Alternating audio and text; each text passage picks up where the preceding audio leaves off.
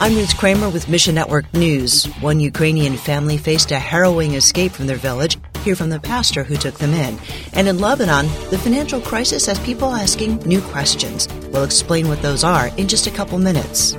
We'll begin today in Ukraine, where the president, Volodymyr Zelensky, has told all civilians living in the eastern Donetsk region to evacuate. He says the fewer civilians left in the area, the fewer can be harmed by a Russian attack. Eric Mock with the Slavic Gospel Association says there is about 100 to 200,000 people that are still in that region living in their basements. And so now they're asking for people to leave, as well as a renewed surge to liberate uh, everything in the Kherson region. Uh, so there there is still quite a bit of conflict going on. But Christians continue bravely serving their neighbors in this region. SGA partners have given out over six million meals since the war began.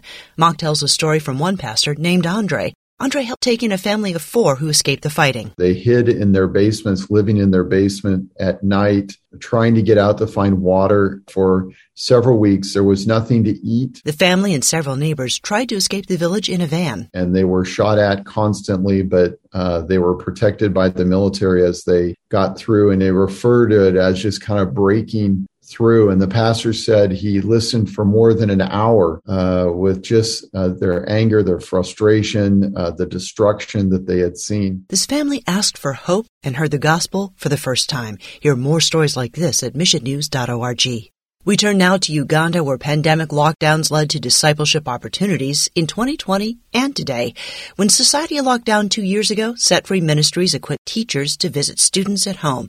Set Free's Dave McIntyre says they started many, many uh, local Bible studies in the villages. In each setting, they discovered a lot of these folks were illiterate and couldn't read the Word of God for themselves. So, in partnership with World Mission, we ended up sending about 230 audio Bible units out to our teachers, and they had a great impact. Fast forward to 2022 and Set Free's new partnership with the Rural Pastors Project. Martin Euku, who was the director of the Rural Pastors Project, thought it was a great idea and then saw the need there he had many pastors coming in that were illiterate even in their local language. Once again, Set Free teamed up with World Mission to procure 100 treasures or solar powered audio Bibles. This time, the Bibles are heading to church leaders in remote locations. We are hoping to be a constant source of these uh, for the Rural Pastors Project, as well as doing some training with them in uh, spiritual warfare and, and, living free in Christ. This is our ministry, is training people in these uh, critical biblical facts of who we are in Christ and where we stand, and that we are fighting a defeated enemy. And tales of need and despair abound in Lebanon. The currency's lost 90% of its value since 2019, and more than 75% of the population lives in poverty. Yet hope remains. God is moving and hearts are changing amid Lebanon's desperation. Pierre Houssney of Horizons International says We have definitely seen a ripening of, of hearts. So many people are open to the gospel. We've seen genuine spiritual thirst from them. As traditional barriers crumble, people open up to the hope of Christ.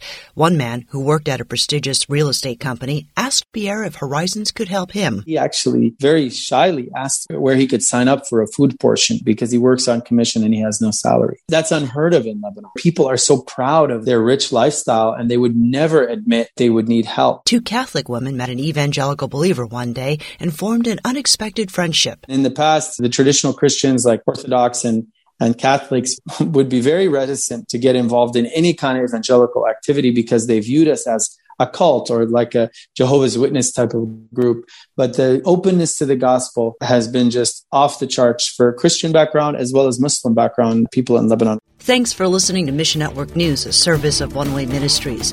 We're listener supported by people just like you. So by giving to Mission Network News, you enable us to keep the stories of God's kingdom coming. So join us here on Facebook, Twitter, or Instagram.